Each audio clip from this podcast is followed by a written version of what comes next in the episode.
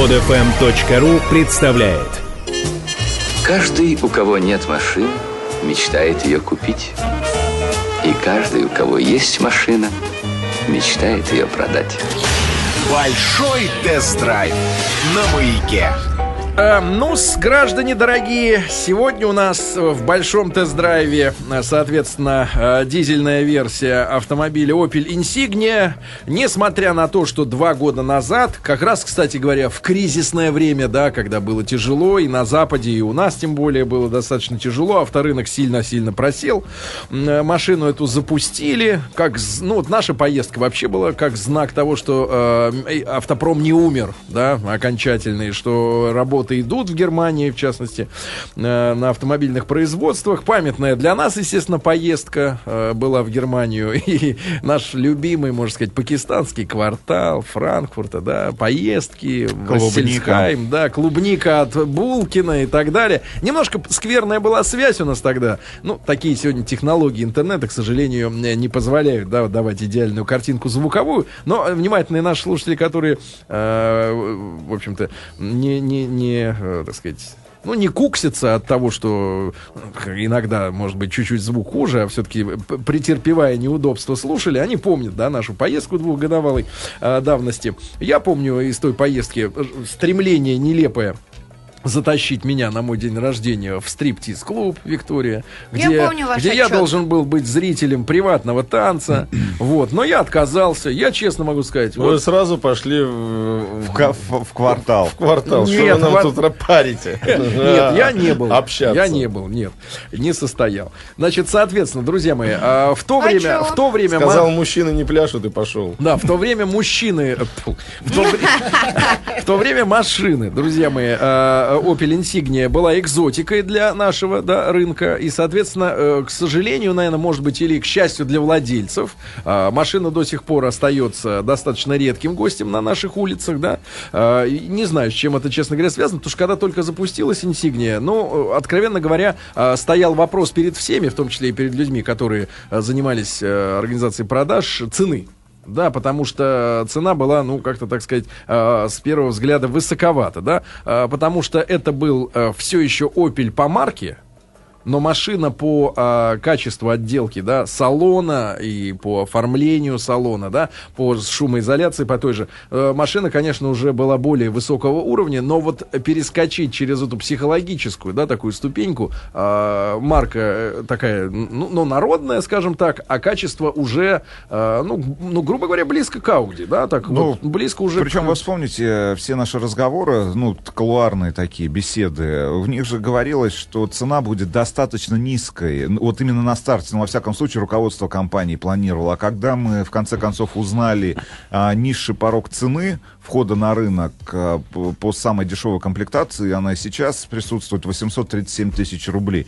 В общем, мы, честно говоря, расстроились, потому что, это действительно, мне кажется... Сегодня, конечно, когда цены вообще на рынке выросли за это прошедшее время, да, конечно, для машины там D-класса 837, нижняя граница, наверное, не так смертельно, да, как в то время. Потому что в то время, вы помните, да, рынок был зажравшимся. Если, например, за 450 тысяч можно было купить Opel Astra предыдущего, да, вот этого рубленого поколения. И, в принципе, люди, которые покупали Astra, да, говорили, а что я буду платить еще там, причем в нормальной достаточно комплектации, в хорошей, в заряженной 450, за 837, конечно, в 2 раза почти дороже, но это было запредельным. И поэтому как-то, наверное, машина не слишком сильно распространена, да, сегодня в городах.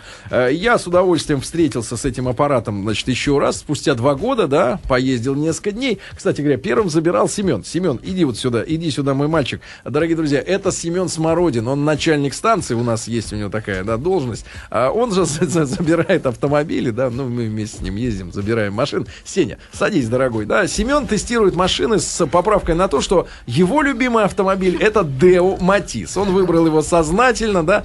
Соответственно, Сенечка, доброе утро. Доброе утро. Доброе утро. Сенечка, твои были впечатления человека, который ездит на Daewoo Matiz. Да? В принципе, нельзя назвать тебя ни метросексуалом, ни кем. Машина одного концерна. Да. Одного класса. Скажи, действительно, что вот у тебя, какие были ощущения от машины? Такая дорогая машина. Да? Ну, для, да, Зеленограда. Так, хорошо. Кожа, хорошо отделанный салон такой, прорезиненная такая вся. Ну, мягкая, это между пластик, да, мягкий, да. Ну, а по ощущениям от езды, вот что может быть, понравилось, что смутило? Хуже Матиса. Как так можно сказать, да? Нет, серьезно, Сеня. Да, хорошо все. Хорошо, спасибо. Ну, Семену еще общаться с дилерами не стоит так, да, прямо вот высказываться. Да. Значит, что можно сказать? И вот вещь, которая, в принципе, при первом же знакомстве с машиной, когда ты за рулем, впечатлила, да, и до сих пор эта штука не исправлена. Может быть, при рестайлинге на это все-таки обратят внимание, да, потому что обычно 3,5 года и делают какие-то изменения, да, в автомобиле. Эту деталь можно изменить. Я, честно говоря, по-прежнему хочу настаивать на том, что зеркала заднего вида внешние, да, с точки зрения вот именно удобства, они неудобные, правда. И поскольку все-таки обзорность машины, да, обзорность является очень таким безопасно составляющим фактором при вождении машины, да, зеркала, которые капелькой сделаны, и как раз меньшая часть этой капли на самые дальние участки приходится, да, там, где как раз вот и хочется видеть обгоняющих тебя людей или догоняющих, тут она наиболее маленькая сфера, и приходится к этому зеркалу приспосабливаться. Авторы, да, этой идеи, я этот вопрос задавал еще, когда мы только машину смотрели, и на завод ездил, и разработчикам задавал, дизайнерам вопрос.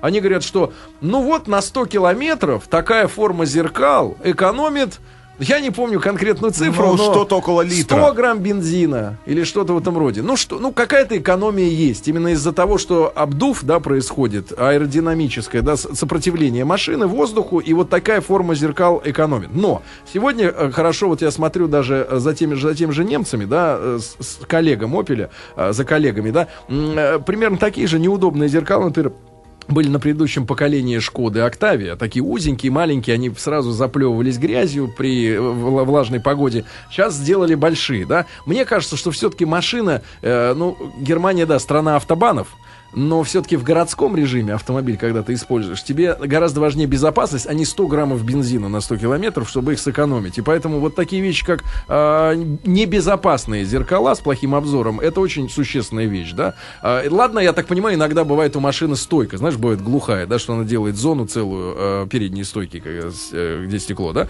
неудобное. Там исправить сложнее, но здесь это просто прикрепляемая деталь, и сделать новые другие зеркала более удобно, мне кажется, это не составляет проблем. Что касается мотора, да, нового вот, дизельного, мне показался такой нормальный, средний дизельный моторчик, достаточно вменяемый, экономичный, да, но он где-то ел у меня, я не гонщик особенно, да, где-то, наверное, 6,9, 7,5, где-то вот так вот в городе у меня получалось, да. Что касается салона, мы уже много достаточно времени уделили этому в предыдущих наших разговорах об этой машине, да. Водительское место у меня не вызывает никаких вопросов. Единственное, что вот округлые формы этого автомобиля, да, получается, что она достаточно большая, да, по габаритам, но все-таки заднее пространство, наверное, для задних пассажиров при большом водителе все-таки оказывается в зажатом такой ситуации, да, хотя, что говорить, вот сделали такую машину, да, но в принципе с водительской точки зрения машина, скажем так, приятная, достаточно тяжелый руль. То есть она производит впечатление такой очень хорошо стоящей на дороге аппаратины. Да, единственное, и у меня действительно нарекание по поводу зеркал. Что касается цены, Рустам, сколько вот машина стоит? 1 100 000 это нижняя граница с 2-литровым 160-сильным дизельным двигателем и 1 157 000 с копейками. Прикоженном. Да, прикоженном салоне. Я бы не стал рассматривать этот автомобиль в отрыве от той идеи, которую в 2009 году, на которой настаивал сам концерн, да, полностью изменить представление о марке. И я подошел бы как маркетолог. И на самом деле Insignia — это был первый автомобиль. Помните, да, даже на полигоне видели Opel Astra, который впоследствии только-только появился на рынках уже в новом кузове и вообще в новой идеологии. Потому что Insignia является флагманским автомобилем. То, что ребята сделали за 2 года, честно говоря, у меня вызывает восхищение, потому что есть флагман. Пускай его не так много на дорогах, этого автомобиля. Пускай он не мозолит глаза на всех автостоянках, во всех пробках, но Я смотрю на Opel Astra, который является логическим продолжением тех дизайнерских идей, которые были заложены именно во флагман. И я вижу Opel Meriva, который в этом году должен появиться на рынке. Минивенчик, да? Минивенчик, от которого я на московском автосалоне реально не мог отойти просто. Это действительно... Он действительно стал классным. Да, я вижу, что раньше это была машина для домохозяек, такая унылая. Сейчас молодежь. Это реально... Это вот открытие будет. Да, я вижу тот же трехдверный Opel Corsa, там, может быть, в более-менее спортивном, ну, который вызывает уважение. И действительно, вот всего лишь с одним поколением одного автомобиля, вот с появлением Opel Insignia, они смогли полностью представление изменить о марке. Что надо сказать, ребята, что касается вот ощущения от управляемости, да, Astra продолжение Insignia, но вот у нас была Astra не так давно, Astra, значит, соответственно, такая раздутая достаточно машина, здоровая, да, вот по габаритам, он такой, знаешь, ну,